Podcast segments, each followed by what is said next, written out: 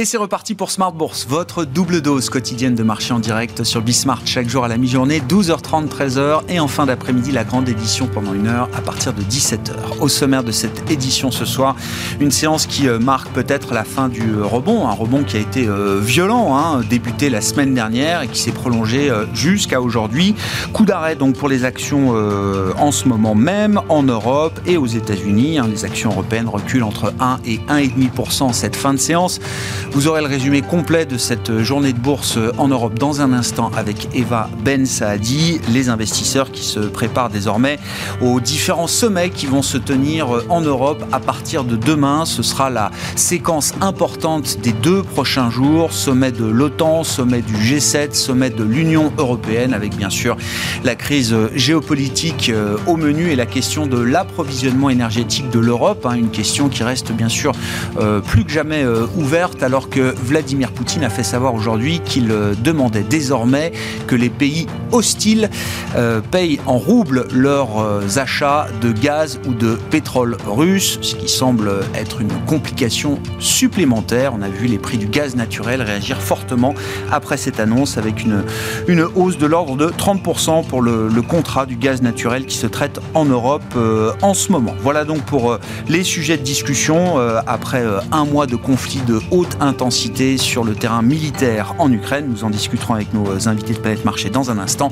Et puis dans le dernier quart d'heure, le quart d'heure thématique. Le thème ce soir sera celui de la robotique et même euh, plus spécifiquement de la robotique appliquée à la logistique. Nous en parlerons avec euh, Alice Labouze, présidente de Trecento Asset Management, qui euh, gère notamment un fonds thématique dédié à la robotique. Alice qui sera avec nous en plateau à partir de 17h45.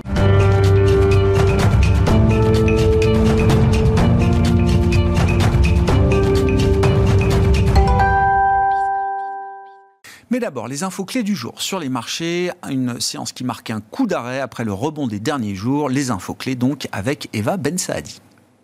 La bourse de Paris s'enfonce dans le rouge, en effet, à quelques minutes de la clôture, alors que le conflit en Ukraine alimente à nouveau la hausse des cours du pétrole. Les investisseurs se sont euh, également retrouvés pris de court par l'annonce de Vladimir Poutine, qui interdit le paiement du gaz importé de Russie en dollars et en euros. Le marché tente aussi toujours d'évaluer les conséquences du changement de ton adopté par la Réserve fédérale pour tenter d'enrayer l'inflation. Le euh, président Jérôme Powell n'écarte plus des hausses de 50 points de base du taux des fonds fédéraux. Investisseurs, je le disais, ont surveillé aussi aujourd'hui l'évolution de la guerre en Ukraine. Le président ukrainien s'est exprimé par visioconférence devant les députés et sénateurs français ce mercredi. Il s'est dit reconnaissant des efforts d'Emmanuel Macron pour faire cesser les hostilités et appeler les entreprises françaises à quitter la Russie. À ce propos, Joe Biden a entamé ce mercredi un voyage en Europe pour tenter de convaincre ses partenaires d'adopter de nouvelles sanctions contre la Russie. Le président américain participera demain jeudi à un sommet extraordinaire l'OTAN à Bruxelles, mais également au sommet du G7 et au Conseil européen. Du côté des données macroéconomiques, on apprenait aujourd'hui que le Royaume-Uni faisait face à une forte accélération de l'inflation en février. Les prix à la consommation ont grimpé à un rythme annuel de 6,2%, atteignant un nouveau plus haut depuis 30 ans. En France et du côté des valeurs, sur le front du pétrole, le baril de Brent de la mer du Nord progresse toujours. Le conflit a ramené les cours du pétrole au-dessus des 121 dollars. Total Energy est resté, ça, est resté stable ce mercredi. Le groupe dit avoir décidé de ne plus conclure ou renouveler des contrats d'achat de pétrole et de produits pétroliers russes. On a suivi aujourd'hui également L'Oréal, le géant des cosmétiques, a annoncé le lancement réussi de sa première émission obligataire pour un montant nominal total de 3 milliards d'euros.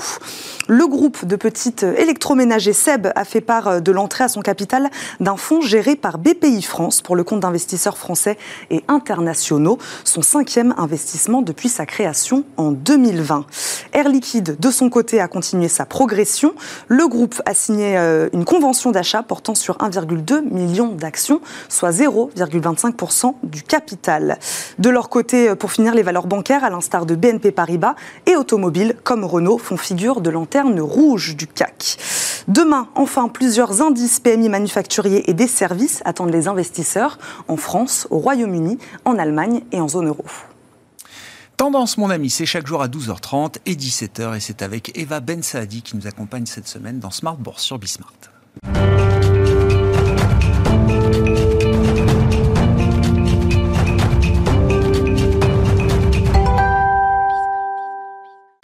Invités avec nous ce soir pour décrypter les mouvements de la planète marché. François Cholet est avec nous en plateau, le directeur général de Montségur Finance. Bonsoir François. Bonsoir. Merci d'être là. Vincent Genzi nous accompagne également, directeur de la stratégie d'investissement de Cholet Dupont Houdard. Bonsoir, Vincent.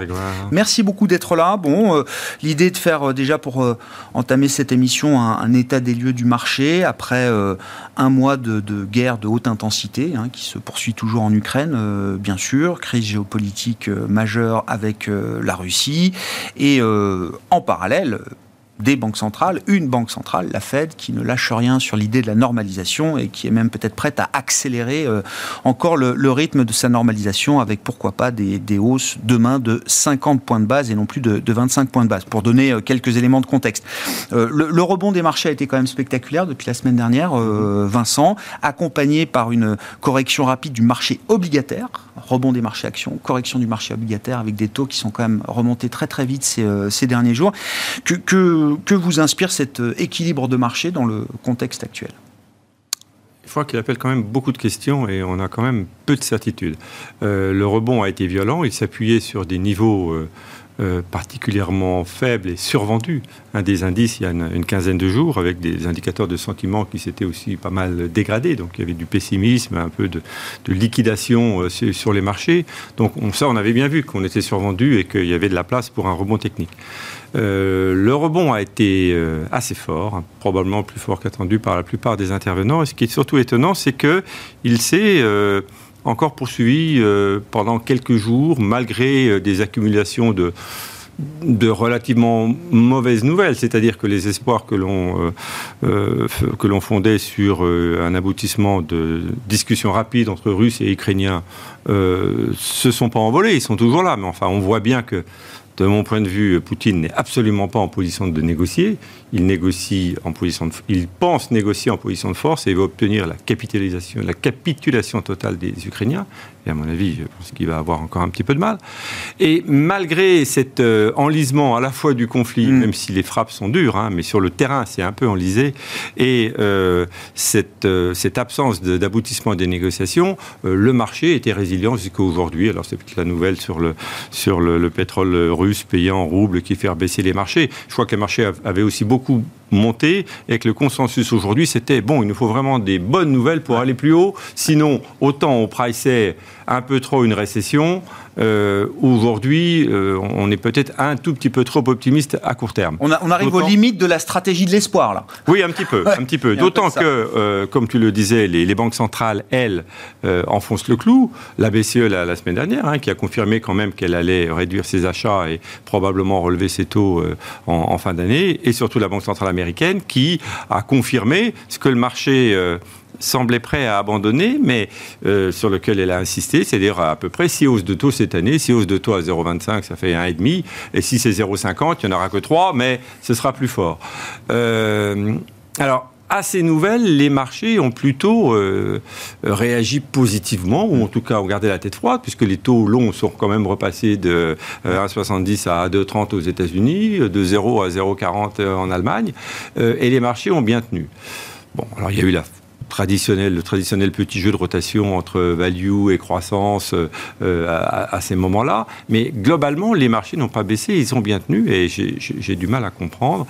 Alors on me dit que oui, la Fed montre les dents et donc euh, elle a bon espoir comme ça de juguler les, les anticipations. Et ça rassure donc les investisseurs? Les remontées d'anticipation d'inflation, peut-être, mais enfin, bon, à côté de ça, on en est au tout début euh, des révisions baissières au niveau de la croissance et encore moins, des, encore plus des révisions de résultats, parce qu'il y a eu à peine de révisions à la baisse euh, sur les résultats.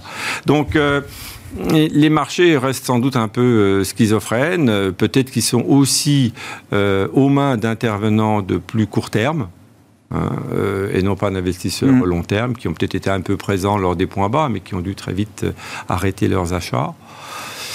Euh, voilà, donc ben encore, beaucoup de questions. Euh, si, la seule certitude que moi j'ai personnellement, c'est que je suis quand même plus euh, convaincu qu'on a peut-être fait les points bas il y a, une, dizaine de jours. Et qu'on n'irait pas plus bas en l'absence d'embargo total sur le gaz et sur le Eh ben, je crois que c'est une question qu'il va falloir se poser néanmoins, parce que c'est une question, beaucoup de réticence en Europe évidemment, du côté de l'Allemagne notamment, mais la question est plus que jamais sur la table et puis une série de sommets sont prévus là. À partir de demain jusqu'à la fin de la semaine pour peut-être avancer sur l'idée d'une nouvelle phase de sanctions un peu plus dure. François, votre commentaire de marché, je sens dans les propos de Vincent quand même un, peu de prudence hein, après, après ce rebond qui a été violent. Est-ce que c'est une prudence que vous partagez, Alors, François? On a des marchés qui, effectivement, ont une phase de correction assez forte est tout à fait légitime. On a, perdu jusqu'à 20% sur mmh. les indices euh, en Europe. C'était euh, légitime compte tenu du contexte qui était euh, celui dans lequel on,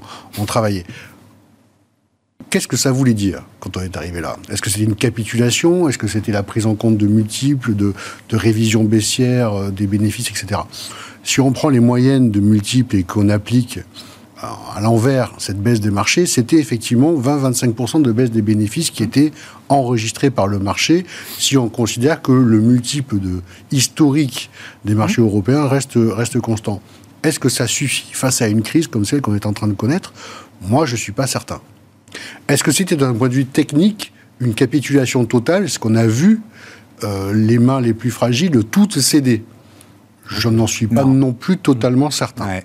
Là, on parle des séances du 4 euh, et 7 mars, hein, c'est ça. Il y avait le vendredi et la séance du lundi qu'on a perçu comme étant une capitulation. Avec un vocabulaire, effectivement, qui était celui d'une capitulation. On parlait nucléaire, on parlait euh, chimique, on parlait. Il n'y avait plus d'espoir. Plus d'espoir. C'était les séances les, les, plus noires. Mais pour autant, est-ce que ça a été vraiment des séances de capitulation? À mon sens, je partage votre opinion.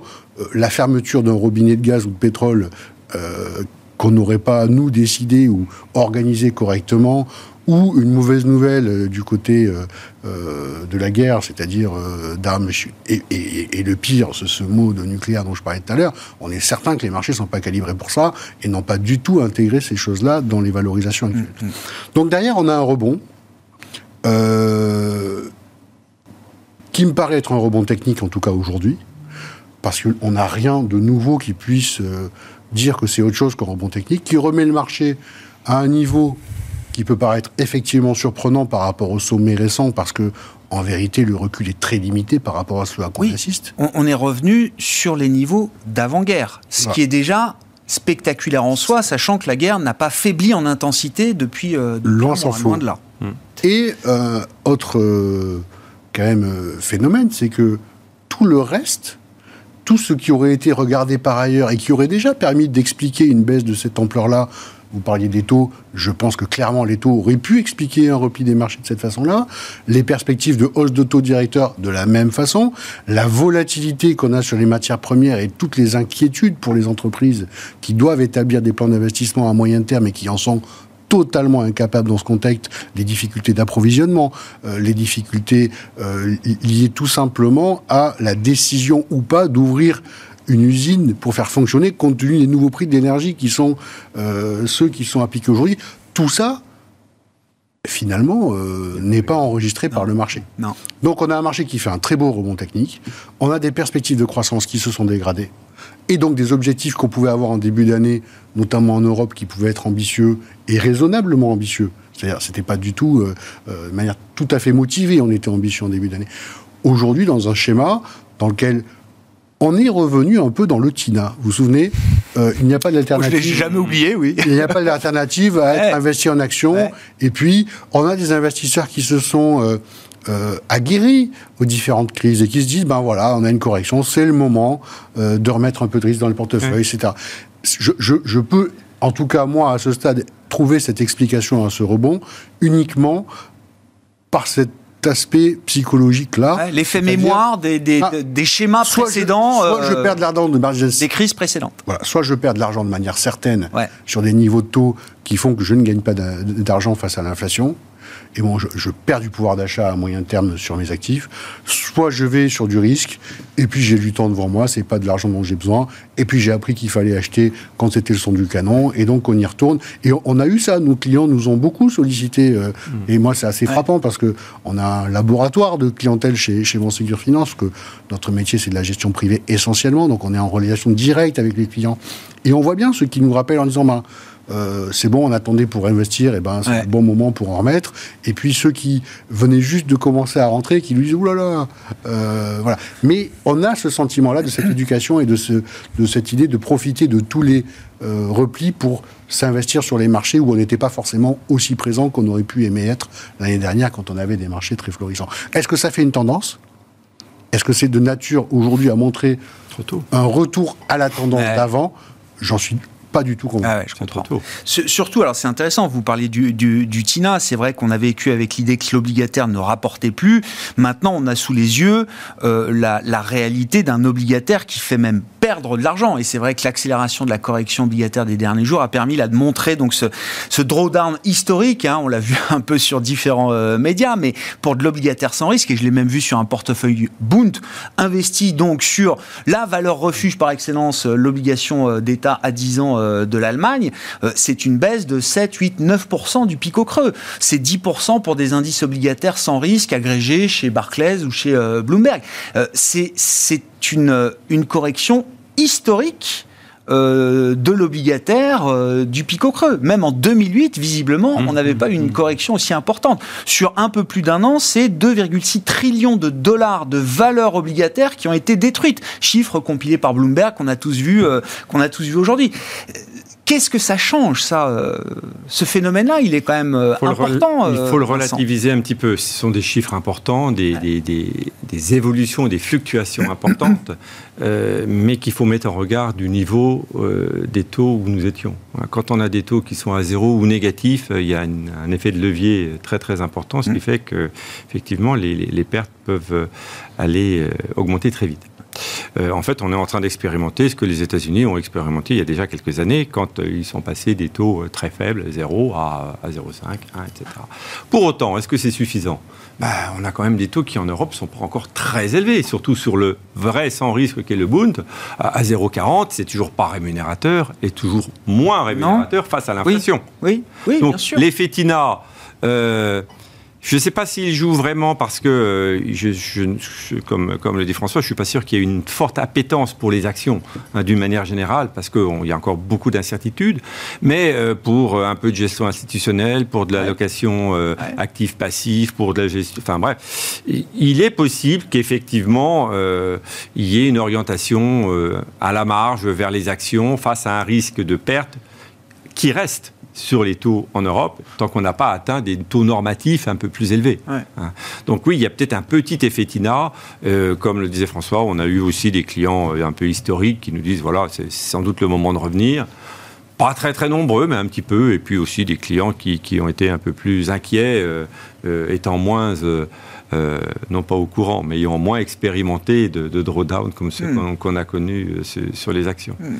Mais euh, non, aux États-Unis, je pense qu'on commence à avoir une alternative. Pas ah. vraiment encore en termes de taux réels, mais ah. en, taux nominaux, on sait que sur ces niveaux-là, il, y a un petit peu d'acheteurs naturels qui reviennent sur les obliques américaines. Euh, la, nouvelle du jour, alors sur le front de la, crise euh, géopolitique, euh, c'est la volonté de Vladimir Poutine de faire payer le pétrole et le gaz en roubles aux Européens. Bon, il y a un protocole qui est mis en place, qui va prendre sans doute quelques jours. C'est surtout de ne pas utiliser le dollar.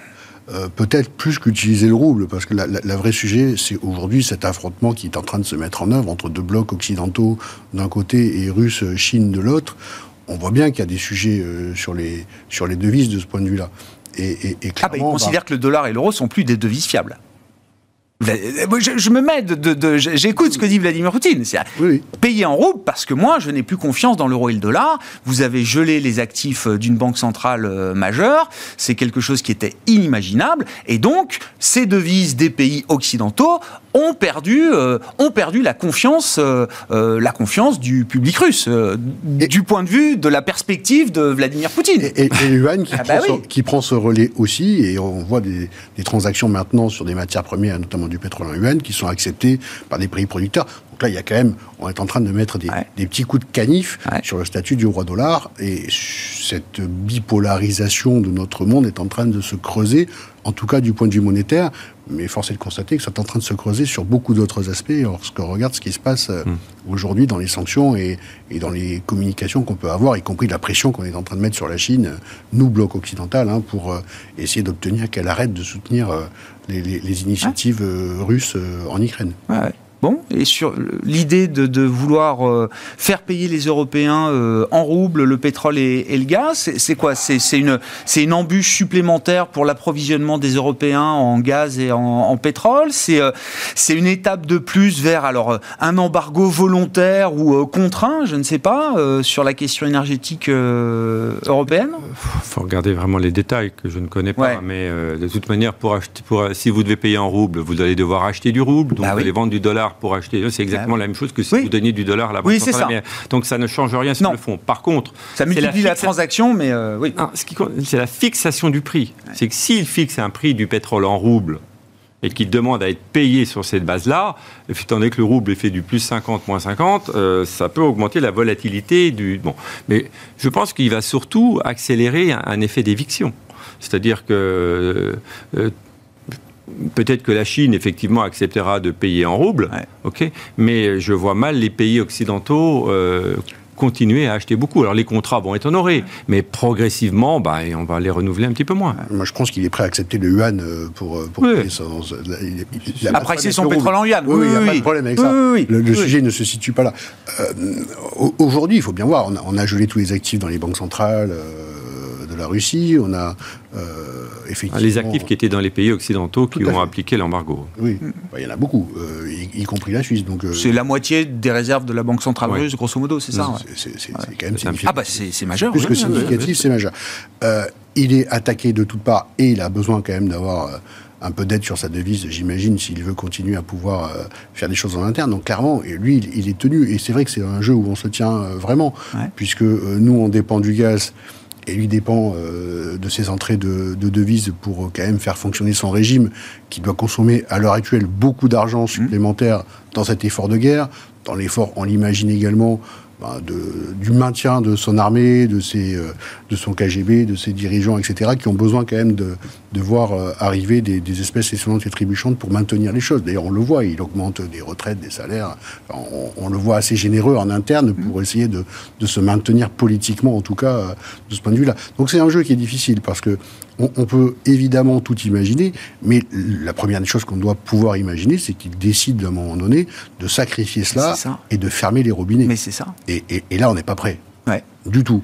Le scénario de rupture, parce qu'on euh, on a compris que la stratégie, c'était quand même de, de, se rendre le, plus vite possible, le moins dépendant euh, possible au pétrole, au gaz russe. mais ça prend du temps. Le plus vite possible, c'est pas l'échelle des marchés, et voilà, c'est ça. de la semaine. Le scénario de rupture, vous dites, il est pas, il est pas, ça fait partie des choses qui sont, comme vous disiez tout à l'heure, qui sont pas intégrées par les marchés. vous savez, le, euh, cerveau humain est assez particulier. On a attaqué l'hiver, et moi, je voyais des graphiques où je voyais les stocks de pétrole, de, de gaz, pardon, en Europe, qui étaient très très en dessous des moyennes historiques à la période équivalente. Et c'est vrai qu'on se regardait ça en disant, tiens, c'est, bon, une donnée, on, a des milliards de données économiques devant les yeux à longueur de journée, c'est pas forcément un facteur de...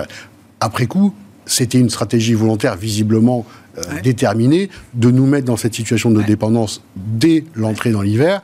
Il s'avère qu'on n'a pas été dans un hiver extrêmement rigoureux, mais c'était vraiment quelque chose qui était délibéré et c'était un premier acte euh, prémédité de, de, Poutine sur ce gaz. On, ne peut pas imaginer. Il est à l'initiative depuis le début, donc on peut parfaitement imaginer un bon joueur d'échecs qu'il a déjà prévu quelques coups d'avance et qu'il a un arsenal devant lui de possibilités d'action. Et je pense qu'il ne s'interdit rien, évidemment. Donc, euh, à nous d'imaginer peut-être le pire. Si c'est le cas, la réponse à la question sur les marchés, c'est que les marchés sont quand même particulièrement optimistes par rapport à ce scénario-là. Ah euh, les marchés nous disent aujourd'hui, ce qu'on l'on voit à la lecture directe des marchés, c'est on est en train d'avancer vers un cessez-le-feu en Ukraine, d'une manière ou d'une autre, dans un horizon de temps raisonnable. Ça, c'est le message du marché. Ah ouais. Tout ce qui dérive de ce scénario, enfin tout ce qui déborde de ce scénario n'est pas pris en compte.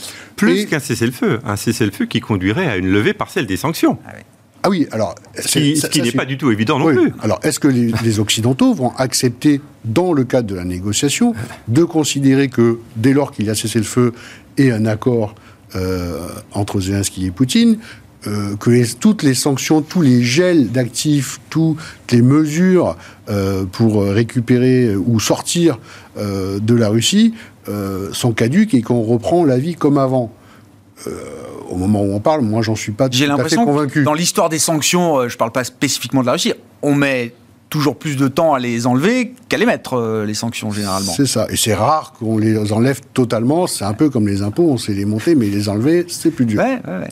Oui. Oui, le, le, scénario de rupture sur l'énergie, alors on, verra ce qui est décidé euh, demain euh, en Europe, mais il y a quand même beaucoup d'agitation sur cette question de savoir est-ce qu'il faut euh, volontairement, politiquement, décider, nous, Européens, d'arrêter dès aujourd'hui l'approvisionnement en pétrole et gaz russe. Le sujet étant vraiment le gaz plus que le pétrole. je, je pense qu'il n'y a pas de volonté politique, mais on pourrait se retrouver face à la même situation si. il y a une pression des opinions publiques, Vincent. Oui, non, mais bien sûr. Oui, oui mais ce que je veux dire, c'est qu'on va parler des entreprises derrière. Que ce, que ce, soit Poutine qui soit à l'initiative de cette rupture. Hein. D'autant qu'il est acculé. Euh, il y a quand même une. Enfin, il a essayé de tout préparer, mais il a quand même eu beaucoup de mauvais renseignements, puisqu'il s'attendait absolument pas, au bout d'un mois, à être dans la situation actuelle. Avec une armée qui n'est plus alimentée, qui n'a plus d'essence, des stocks de munitions qui sont en train de diminuer, parce qu'il envoie des missiles, mais enfin, euh, faut aussi un petit peu de temps pour fabriquer des missiles et il faut de la technologie. Donc, euh, je pense qu'il est acculé. Et donc, plus il est acculé, rappelez-vous la fameuse histoire du rat euh, que lui-même racontait, euh, quand vous êtes acculé, bah, vous montez les dents pour faire fuir l'adversaire. Donc, il est tout à fait dans cette position jusqu'au boutiste, ce qui peut paraître assez inquiétant. J'espère qu'il n'ira pas jusqu'à appuyer sur le, le bouton. Mais parallèlement, les marchés, malgré ce constat, restent extrêmement complaisants, comme on l'a dit déjà plusieurs fois. J'entends. Euh, ça m'intéresse aussi d'avoir votre, euh, votre avis sur euh, alors, ce risque de controverse pour les entreprises qui prend peut-être une nouvelle dimension avec la crise russe. Je vous fais pas la liste, mais c'est vrai qu'on voit à nouveau une espèce de vague de name and shame sur des grands noms, Total Energy étant l'exemple sur, le permanent. mais... il, y a eu, il y a eu effectivement, en premier lieu, on a eu le pétrole où on a vu des opérateurs anglo-saxons balancer tous leurs investissements russes sans regarder.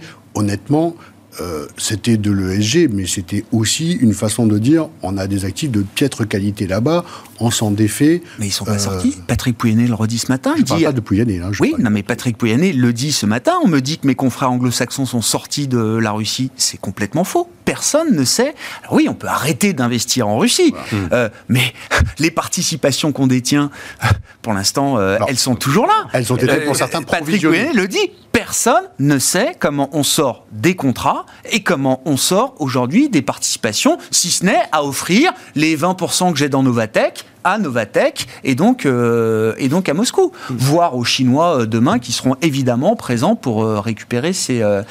Ma question, c'était celle de en tant qu'investisseur, en tant qu'investisseur, comment vous intégrez? Est-ce que c'est un nouveau type de risque ou un risque qui prend une nouvelle ampleur? Parce que c'est déjà le sujet dans, dans les marchés. Ce qui se passe aujourd'hui avec la Russie, qu'est-ce qu'on dira demain avec la Chine?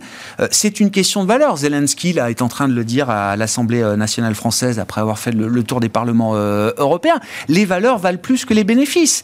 Euh, Bruno Le Maire le disait il y a 15 jours, c'est une question de principe. Les entreprises françaises doivent participer à l'effort de guerre, quitter la Russie. C'est une question de principe. C'est plus une question de rationalité économique, c'est une question de principe.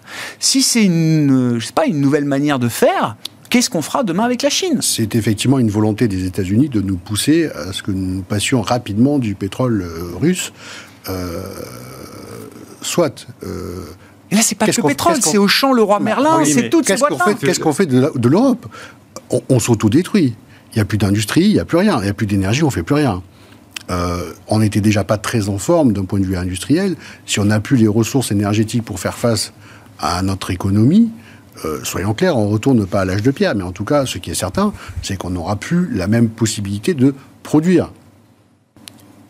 Est-ce que c'est l'enjeu de principe C'est simplement de priver la Russie des ressources pour maintenir ses budgets et, la capacité militaire, je l'entends très bien. Mais est-ce qu'on doit, nous aussi, euh, par là même, euh, se priver de toute possibilité de faire fonctionner nos économies, c'est un autre sujet. Moi, je constate que, des entreprises prennent les devants et s'autocensurent elles-mêmes. Les banques disent qu'elles arrêtent tout. Monsieur Pouyanné vous répond très clairement, moi, je ne peux pas me permettre de mettre euh, les pays européens en pénurie. À partir de là, je considère que mon devoir est de continuer de faire le maximum pour fournir l'énergie. Il dit c'est une décision politique, c'est pas à moi de prendre cette décision. C'est ce qu'il dit. Non, mais si, on sort, parce que là on a parlé du, pétrole, mais si on sort du cadre du, secteur pétrolier et de l'ensemble des autres secteurs qui sont industriels ou de services, ce qui nous aide, c'est qu'on sait que ça représente des pourcentages relativement faibles en termes de chiffre d'affaires ou de profitabilité. Donc un certain nombre d'entreprises disent aujourd'hui je ne travaille plus, je ferme mes boutiques, je n'exporte plus euh, en Russie pour respecter les, les sanctions c'est pas un critère ESG supplémentaire. Euh, et ça n'aura pas, d'un point de vue financier, un impact colossal. Ça aura, au cumul avec la hausse des matières premières, avec les perturbations, il y aura des impacts. Mais en termes d'impact réel à court terme au niveau du chiffre d'affaires, c'est pas grand grand chose la Russie. Décision symbolique qui permet de montrer qu'il y a un peu de vertu dans ce qu'on fait. Quoi. Oui, il n'y a qu'une seule chose qui me gêne dans ce genre de décision, c'est que je comprends tout à fait la décision politique et la décision de dire bah voilà, on veut sanctionner un régime, euh, mais je pense qu'il est important de montrer à la population russe qu'on ne sanctionne pas la population russe. Euh, et malheureusement là, il n'y a pas de, il a pas de demi-mesure. Hmm. Donc euh, si on fait ça, je peux le comprendre, mais si jamais il y avait un, changement de régime ou quelque chose qui arrivait à se mettre en place, on peut rêver. Je pense qu'il est important que toutes les entreprises occidentales manifestent un soutien vis-à-vis de la population russe pour ne pas laisser les Chinois occuper le terrain laissé, par exemple. C'est bien le, paradoxe de la communication de Nestlé. Euh, Alors, j'ai pas suivi précisément celle de ah, Nestlé. Mais... Nestlé qui dit qu'ils vont se retirer euh, euh, de, la Russie. Oui. Pour autant, sur les produits essentiels, alors euh, on va faire le tri des produits essentiels, c'est une notion assez vague. Vis-à-vis de la population, ils ne, sont, ça me semble intelligent. Ils ne peuvent pas se retirer euh, comme cela. Hmm. Et donc, euh, on, est dans ce clair-obscur difficile. Hmm.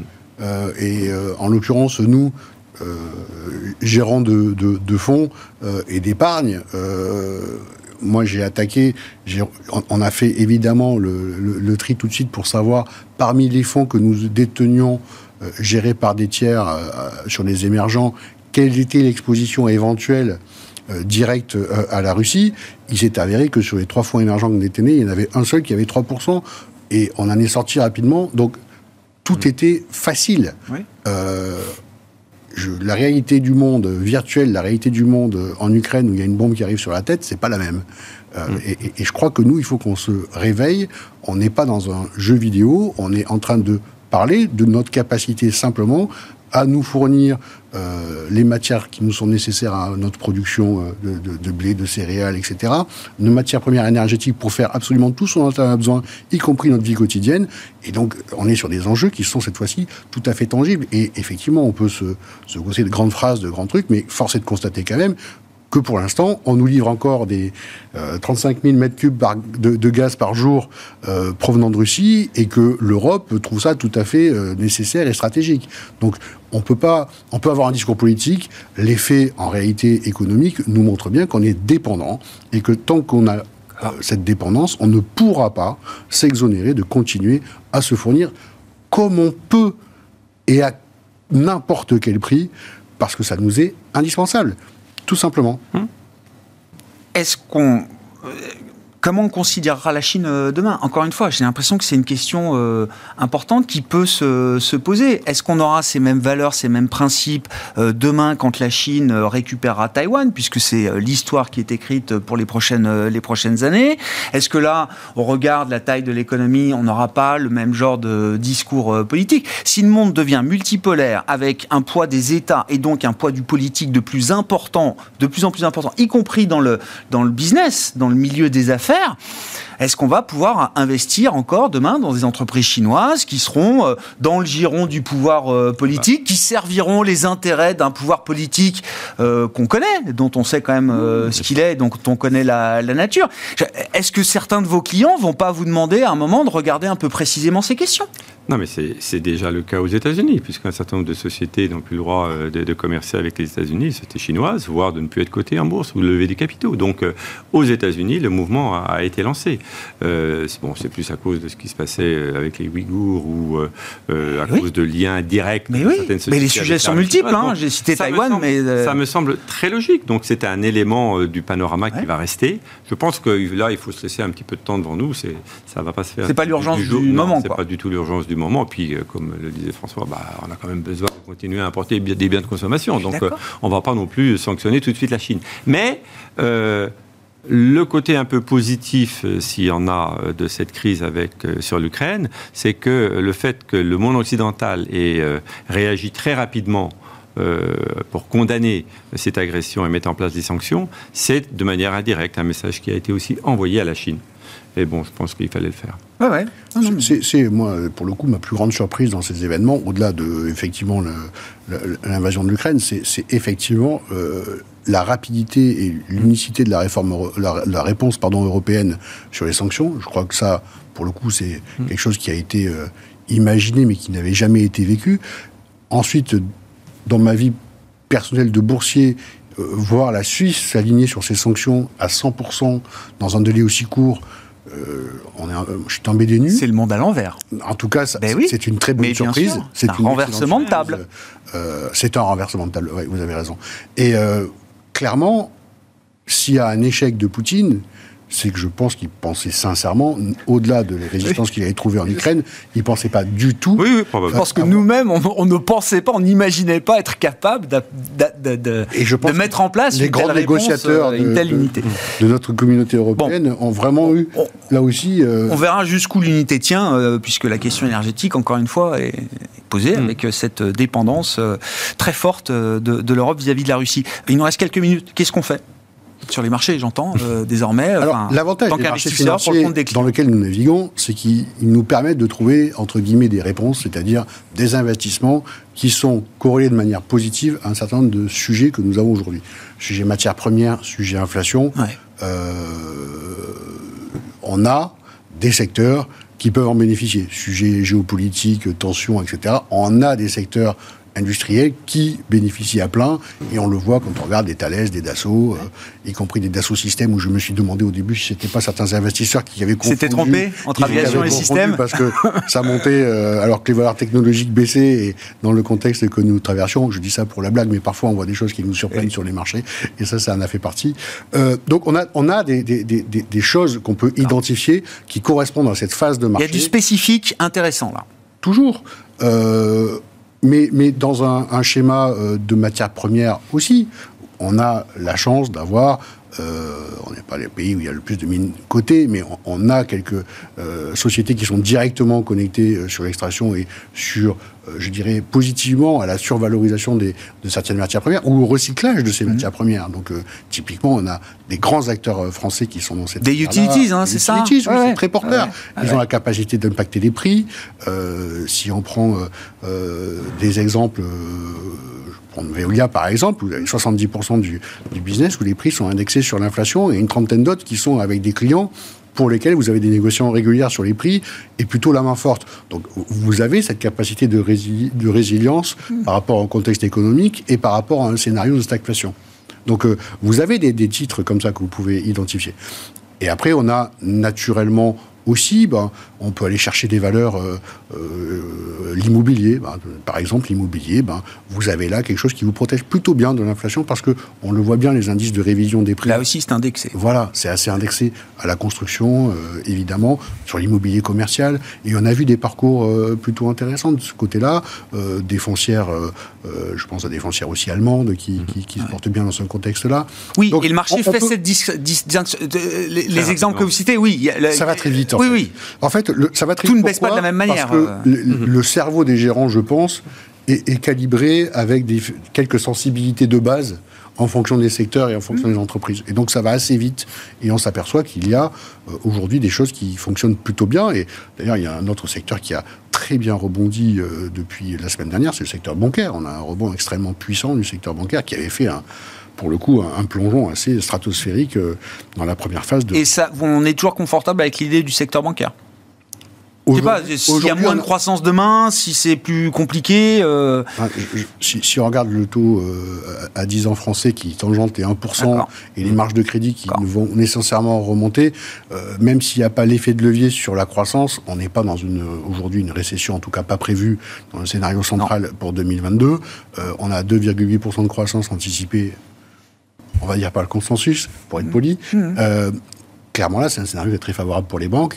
Et en matière inflationniste, elle est extraordinairement favorable pour les banques. Donc, euh, on n'a pas de, de, sujet. Là où on a un sujet sur les provisions pour risque, évidemment, qui vont nécessairement remonter dans un contexte où il y a plus de fébrilité, où il y a plus de, volatilité sur les. Et, un sujet de volatilité, puisque c'est un secteur qui est également un petit peu plus risqué, donc plus volatile. Donc, hmm. il est plus difficile à appréhender. Euh, Mais je suis d'accord, dans ces phases-là, le risque d'apparition du signe noir. Alors on a parlé d'un signe noir de fermeture de robinet de gaz ou de pétrole, euh, un signe noir bancaire, euh, pourquoi pas? Je veux dire, un, je un fonds de matière première euh, aujourd'hui oui, ça me avec avec une place comme le London Metal Exchange qui n'arrive pas à côté le nickel. Enfin, on peut imaginer qu'il y aura sur les matières premières des pertes de trading, ou en tout cas des problèmes, des sujets, etc., etc. Soyons clairs, la réalité physique des transactions sur la matière versus la réalité financière ah des encours qui sont manipulés sur les marchés financiers concernant cette matière physique sont dans des disproportions historiques. Donc on marche sur la tête. Et d'ailleurs, c'est pas pour rien que l'Europe réfléchit à les négocier donc hors marché de l'achat de gaz à, 20, enfin, à l'Europe des 27, euh, directement avec les producteurs, de manière hors marché, pour s'extraire de la financiarisation du. Euh, oui, la, financiarisation. de toute manière. Non, pour compléter le, la petite revue sectorielle euh, où, euh, qui, était plutôt, on va dire, sur des secteurs, j'allais dire value, mais oh, c'est pas. François Cholet, value. ça. Oh. non, mais moi, je trouve qu'en ce moment, il faut être assez diversifié. Il faut avoir effectivement des edges, et c'est plutôt pour, pour des raisons concrètes, des, titres value, hein, c'est-à-dire euh, des, pétrolières, euh, des produits de base, euh, voire les bancaires, c'est pas tellement un hedge. Mais à côté de ça, on a aussi des secteurs traditionnels qui avaient fait mmh. toutes les hausses des années précédentes, qui avaient été très attaqués par la hausse des taux, mmh. dont certains titres ont déjà pas mal reculé, sachant que les taux américains, eux, ont déjà pas mal monté. Euh, on retrouve, on, commence à trouver des titres qui étaient très très chers, qui deviennent un peu garp. Donc on a aussi, indépendamment de ces secteurs-là, des titres plus euh, classiques, plus traditionnels, qui ont aussi du pricing power comme le luxe, où on peut trouver des titres euh, avec une certaine attractivité. Bon, c'est peut-être pas encore le cas d'Asso System, hein, qui est encore assez cher, mais on peut trouver aussi des valeurs de croissance un peu moins chères. Ouais, j'ai été surpris par des multiples en regardant des dossiers euh, en faisant des, des, des, screenings pour essayer de, trouver des choses, notamment dans les valeurs un peu techno-européennes ou dans les valeurs connotées digitales. non, mais je regardais des choses qui m'ont un peu marqué cette semaine. Je regardais HelloFresh, un dossier qu'on n'a pas en portefeuille, qui a été corrigé de manière ah considérable, qui est une techno qui gagne de l'argent, qui a du cash flow positif, euh, qui fait de la livraison donc de paniers de repas euh, à préparer à la maison. Euh, donc avec des marges tout à fait confortables. Et je vois le titre à 12 fois les bidas, c'est-à-dire mmh. en valeur d'entreprise, quelque chose qui ne correspond pas du tout ni au secteur, ni à la qualité de mmh, cette entreprise-là. Mmh. Donc ça fait c'est des signaux comme ça qu'on voit aujourd'hui sur pas mal de valeurs technologiques, et on regarde les fonds qui sont investis dessus, euh, d'hypercroissance ou de croissance techno, euh, les replis sont encore autour de moins 18, moins 20 euh, pour une bonne partie d'entre eux. Donc, bon, alors vous me dites que je suis value, c'est vrai que non, non, ma culture, on a un très bon fonds de croissance oui, qui, pour le coup, a, fait ce biais d'aller, à un moment donné, par choix, sortir de l'hypercroissance et des multiples à plus de 45 fois les résultats pour aller vers des choses qui étaient plus raisonnables. Et effectivement, ça amène pas mal de surperformance depuis le début. Et, c'est vrai que dans le rebond, c'est intéressant, mais le, Nasdaq offre une, une bonne résilience après avoir corrigé plus que les autres, euh, c'est sûr, mais c'est vrai que ça commence à... mais je pense que c'est peut-être l'anticipation que les taux américains euh, euh, ont fait l'essentiel de la hausse si on reste dans un scénario médian euh, assez confortable où on n'a pas une inflation qui reste à 5% pendant, euh, pendant 3 ans. Hein, mais si on pense qu'au-delà de cette crise, euh, avec les efforts de la Banque centrale américaine, on a une inflation qui se normalise aux alentours de 3, bon, bah, si les taux doivent monter à 3 ou 3,20, on est si loin non plus. Hein. Et le plus vite sera le mieux 50 points de base Passer d'un chemin de 25 à 50 points de base, ça, peut être utile dans le... Non, je pense que la Banque centrale, si elle monte ses taux plus rapidement, euh, c'est pas tellement à cause du risque inflationniste c'est plutôt pour se redonner rapidement des marges de manœuvre ah. pour pouvoir rebaisser les taux si on en avait besoin. En fait, l'histoire des banques centrales aujourd'hui, c'est qu'elles ont drivé les marchés depuis de nombreuses années, depuis plus de dix ans, c'est elles qui font les, mmh. les, marchés. Euh, aujourd'hui, on a une inflation qui fait qu'elles ont perdu énormément en crédibilité. Et donc, leur seul sujet, c'est retrouver la crédibilité vis-à-vis des investisseurs et vis à -vis de, des, agents économiques. Et se recréer des marges de manœuvre, euh, faire d'une pierre de coups. le, premier point, c'est la, crédibilité, vous dites. Parce que là, sincèrement, euh, c'est inouï la façon dont elles ont tardé, pardonnez-moi, à revenir dans le cycle et à remonter les taux. Oui, parce qu'il faut bien comprendre que si jamais l'inflation américaine après avoir marqué un pic euh, à 10% et quelques, j'en sais rien, dans les prochains mois, se met à rebaisser en deuxième partie d'année, c'est pas 50 euh, points de base euh, au, mois de mai de la Fed qui fait que l'inflation rebaissera quelques mois après. Surtout quand votre inflation elle est liée aux matières premières mhm. pour les deux tiers de, de, l'inflation. Donc, enfin, là, on, est encore une fois, c'est un sujet de crédibilité qu'il faut réasseoir pour les banques centrales. Et c'est d'ailleurs la raison pour laquelle la Banque Centrale Européenne elle-même se remet dans la course, parce qu'on n'a pas du tout les mêmes, euh, les mêmes éléments en face de nous en Europe. Malheureusement, on aimerait bien avoir ah de l'emploi aussi tendu, etc. Mais c'est pas du tout les mêmes euh, éléments qu'aux États-Unis. Mais nous, on part de taux négatifs, quoi. Voilà. C'est ça. Mais il faut, il, faut aller sur ce chemin de crédibilité parce que c'est la manière de s'assurer qu'on aura euh, encore avec nous pour de nombreuses années. Voilà. Un des éléments qui aurait pu expliquer d'ailleurs le rebond des marchés, c'est qu'on a eu quand même pas mal de rumeurs aussi sur ces obligations euh, européennes qui pourraient être lancées en urgence pour venir en aide aux investissements de la transition énergétique. C'est pareil. C'est comme sur l'énergie, on attendra de voir jusqu'où l'unité européenne nous, euh, nous conduit sur ce, sur ce point-là, sur l'idée d'une nouvelle euh, séquence de, de dette commune après la dette commune du Covid. Bon, merci beaucoup messieurs. Merci d'avoir partagé vos réflexions, votre analyse du moment dans cette, cette phase de, de crise hein, qui, qui qui perdure et des marchés qui ont euh, cédé un peu de terrain aujourd'hui après un rebond spectaculaire ces derniers jours. On a fini en baisse de plus de 1% en Europe et à Paris notamment. Vincent Genzi était avec nous en plateau, le directeur de la stratégie d'investissement de Cholet Dupont Houdard et François Cholet, directeur général de Montségur Finance.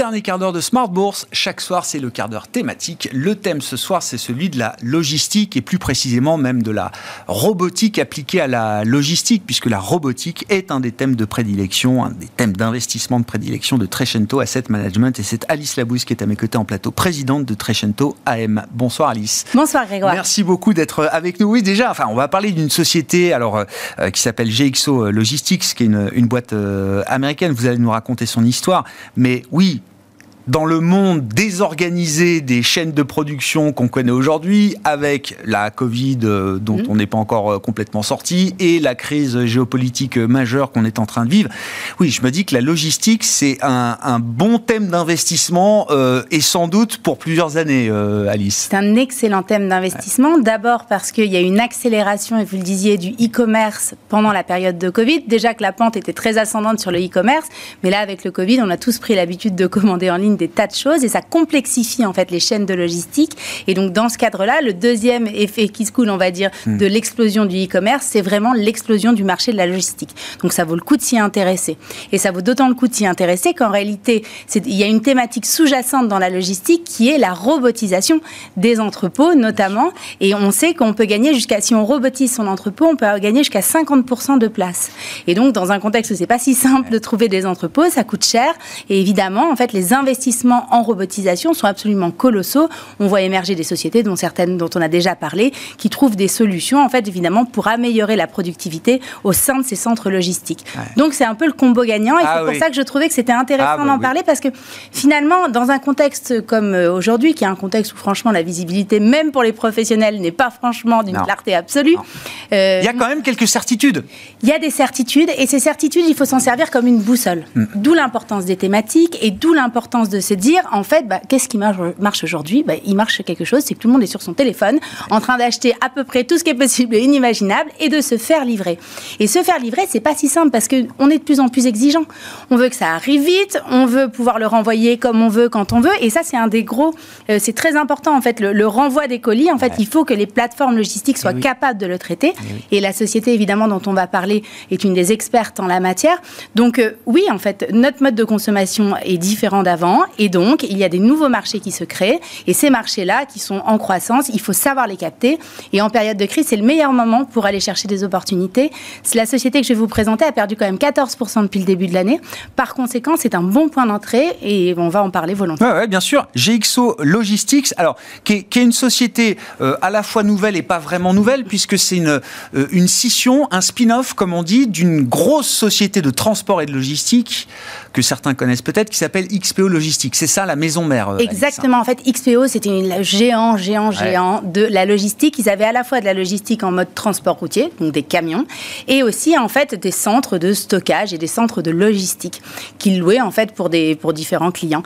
Et ils ont décidé de scinder les deux et donc de côté en bourse. C'était seulement l'année dernière, donc il n'y a pas si longtemps que ça, euh, cette société et qui s'occupe exclusivement en fait des entrepôts et de la gestion des entrepôts. C'est euh, vraiment, euh, d'ailleurs on, les connaît un peu parce qu'à une époque on a eu dans la côte française une société, un fleuron national qui s'appelait Norbert d'Entresangles, qui a été racheté par XPO par exemple. Donc bah, la société en question est assez récente, mais en réalité c'est le spin-off d'un très gros groupe connu mondialement. C'est le deuxième hein, au monde. Donc maintenant en fait cette société-là, la GXO, c'est le deuxième dans la logistique. On appelle ça logistique contractuelle, hein, pour être précis. Euh, derrière DHL. D'accord. Et, c'est intéressant aussi parce qu'en fait, c'est un marché qui est encore extrêmement fragmenté, la logistique. C'est-à-dire qu'en fait, même si c'est le deuxième mondial, il ne représente que 2,5% des échanges logistiques dans le monde. Donc, ils viennent de racheter une société sur le marché anglais et il y a beaucoup de chances qu'il y ait des opérations de fusion-acquisition, qu'il y ait une forme de concentration de ce marché-là. Et c'est encore un levier supplémentaire d'augmentation, en fait, de la valeur de ce titre. Bon, quels sont les, les, les, les, atouts euh, d'une société comme GXO Logistique aujourd'hui dans le monde de la logistique et, justement sur la robotique Qu'est-ce qui fait peut-être que c'est une société euh, avancée euh, en matière d'automatisation, de robotisation de ces entrepôts? Sur quoi est-ce qu'ils travaillent? Et pour quel type de client C'est du e-commerce, c'est ça le client derrière C'est principalement, c'est à 40 et quelques pourcents du e-commerce. C'est aussi beaucoup d'alimentaire. Parce que vous savez que maintenant, l'alimentaire, en fait, la livraison alimentaire, c'est devenu absolument énorme. Et puis euh, certains euh, biens de consommation assez courants aussi euh, qui sont livrés, donc en tout cas qui sont stockés par cette société-là. Alors pourquoi pourquoi c'est intéressant aussi, c'est parce que on peut se dire parce qu'un des enjeux c'est aussi la montée des prix des matières premières et notamment du pétrole parce que pour ceux qui ont du transport routier par exemple, bon bah c'est pas très eh pratique parce que ça coûte quand même plus cher. Alors il y a quand même des directions financières qui ont souvent pris quand même des mesures pour faire en sorte de couvrir l'éventuelle hausse du prix du, du, du gasoil, mais enfin tout de même, si vous voulez, c'est un des enjeux. Là l'avantage c'est que vous n'êtes pas sur une société qui a des camions. Vous êtes sur une société qui a des entrepôts. Hmm. Premièrement. Deuxièmement, effectivement, ils ont beaucoup investi dans la logistique, dans la robotique, pardon. Ils font partie des, de ceux, en fait, qui ont le plus, depuis longtemps, investi dans des solutions robotisées, ce qui leur permet vraiment de gagner du temps, de l'argent et surtout de faire en sorte que la plupart des clients les choisissent. Puisqu'ils ont une efficacité, vous savez, en fait, il y a une mesure un peu spécifique qui est faite qui fait qu'ils ont parmi les meilleures efficacités au monde et c'est la raison pour laquelle les géants, euh, comme les grandes marques qu'on connaît du e-commerce, les choisissent. Donc ça, c'est très important. Ensuite, euh, ensuite, ils sont présents quand même. Enfin, ils sont d'abord sur le marché américain majoritairement, et c'est quand même le marché le plus dynamique et le plus euh, consommateur, on va dire, de solutions de e-commerce. Donc vraiment, ils connaissent un boom qui est absolument colossal. Euh, on peut même évoquer peut-être quelques éléments quand même de, croissance. En fait, le marché alors du e-commerce dans le monde, c'est 5% de croissance par an. 5%, c'est quand même beaucoup. Hein. Eux, ils sont plutôt à 10%. Donc, ils ont une capacité, si vous voulez, à aller chercher des parts de marché mmh. quand même assez forte. Et donc, la, cote est quand même très rare en matière de, logistique. Si aujourd'hui vous voulez faire de la logistique, honnêtement, bon courage. Il n'y a pas beaucoup de sociétés cotées. Et j'ai même regardé, pour ne rien vous cacher, il n'y a pas de fonds d'investissement. Il y a un tracker logistique qui existe pour ceux que ça intéresse, ceux qui veulent jouer à la logistique dans l'ensemble. Mais en fait, la, cote est très rare et c'est pour ça que ça vaut le coup, là, surtout sur un point bas comme ça. Il y a beaucoup de boîtes de transport, maritime, fret ou autre, mais sur de la logistique pure d'entrepôt, vous dites qu'il y a assez peu de pure players comme ça qu'on peut, qu'on peut jouer. C'est quoi l'enjeu du retour de colis, là, vous dites commerce là. Bah. et comment il comment il gère justement cette euh, cette nouveauté? Parce que c'est vrai que ça fait simplement quelques années maintenant hmm. qu'on a l'habitude de renvoyer des colis euh, avec les, les produits qui ne conviendraient pas. Bah, l'enjeu il est simple, c'est qu'il faut qu'en fait dans vos chaînes logistiques vous ayez toute une partie qui soit dédiée au retour de colis, qui soit normée et bien organisée. Or en fait historiquement euh, bah, c'était pas géré tout à fait de manière extrêmement fluide et donc il a fallu investir et en fait cette société GXO ils ont investi parmi les premiers pour créer des chaînes spécifiques en fait au sein de leur centre logistique dédié au retour, ce qui fait qu'ils sont très bons sur les retours. Or, on sait que les consommateurs ah jugent énormément les entreprises de e-commerce par la qualité du service retour ou du service client. Si rapidement euh, votre colis a été euh, donc reçu puis remboursé ou alors rapidement échangé, évidemment vous avez une bonne expérience client, vous allez mm. mettre 3, 4, 5 étoiles et là ce sera bon pour la marque. Donc c'est encore un atout supplémentaire de cette structure qui vaut vraiment le détour. Bon, c'est des boîtes de croissance, si Mm. je comprends. Tout à fait. Ça, ça se paye euh, cher, un peu, beaucoup. Vous disiez, ça a perdu 14% euh, depuis le début de l'année, mais j'ai pas la perspective parce que c'est coté depuis 2021, en fait, c'est ça euh, Exactement. Alors, ouais. je peux, je peux, ah, bah, j'ai pas le papier, mais ça, ça se paye 1,4 fois le chiffre d'affaires, donc c'est pas très élevé. D'accord. En fait, c'est vraiment, c'est, ça reste quelque chose d'assez raisonnable. Euh, D'ailleurs, c'est même à se demander pourquoi c'est si peu cher. hein. Ouais. Mais, euh, mais après, c'est pas une société value, si vous voulez, c'est pas 0,5 fois le chiffre Non, non, d'affaires. non, non, bien sûr. Mais tout de même, en fait, pour une société qui affiche une croissance de 10%, qui a parmi les plus belles marges du secteur, qui énormément investi et qui continue à investir dans la R&D, c'est-à-dire dans la robotisation de leur, euh, de leur outil logistique, euh, c'est plutôt euh, très raisonnable. Et j'ajoute que c'est une société américaine et que dans le contexte actuel, peut-être qu'il faut réfléchir à diversifier son épargne et à aller sur le marché américain, marché où il y a le plein emploi, a un peu d'inflation, mais où la Banque centrale est quand même à plus de largesse, en tout cas est plus réactive que chez nous, parce que nous, on n'est pas dans une situation extraordinaire. Donc peut-être pour diversifier son portefeuille, c'est pas idiot. Oui. En période de crise, on le voit d'ailleurs, hein, le marché américain redevient tout de suite un marché euh, refuge pour les investisseurs euh, internationaux. Et donc aussi, vous le disiez en introduction, mais l'idée d'une consolidation de ce, ce marché euh, mondial de la, de la logistique, et c'est vrai que la part de marché et ne représente vraiment pas grand-chose. Et ils ont signé, vous le disiez en introduction, mais une, une, une acquisition d'un peu plus d'un milliard, je crois, c'est ça? Exactement. En Europe, hein, oui, en. Angleterre. En parce que leur deuxième marché, après les États-Unis, c'est le Royaume-Uni. Ils misent énormément sur le Royaume-Uni. La France représente seulement 10%. Alors pourquoi est-ce qu'il va y avoir du M&A, donc des fusions-acquisitions C'est aussi parce qu'en fait, comme leurs clients sont des clients mondiaux globalisés, ils ont besoin d'un acteur mondial globalisé. Ouais. Donc il faut qu'ils aient des centres logistiques partout dans le monde pour répondre à une demande, évidemment, de, de sociétés qui ont des clients partout dans le monde. Et il va y avoir probablement une course à l'oligopole. euh, dans- sur ce marché-là. Et je crois que GXO, qui est deuxième, donc derrière DHL, est extrêmement bien positionné pour le faire. Merci beaucoup Alix d'être venu euh, nous Avec éclairer plaisir. sur le, le thème de la logistique, hein, un sujet clé euh, dans le, le monde dans lequel on vit aujourd'hui, euh, post-pandémique, avec en plus cette crise géopolitique qui se rajoute aux, aux problématiques logistiques déjà existantes, robotique et logistique. Donc c'était notre thème du jour avec Alice Labouze en plateau, présidente de Trecento Asset Management, invitée du quart d'heure thématique de Smart Bourse ce soir. Voilà pour cette édition. On se retrouve évidemment demain en direct à 12h30 sur Bismart pour une nouvelle édition de Smart.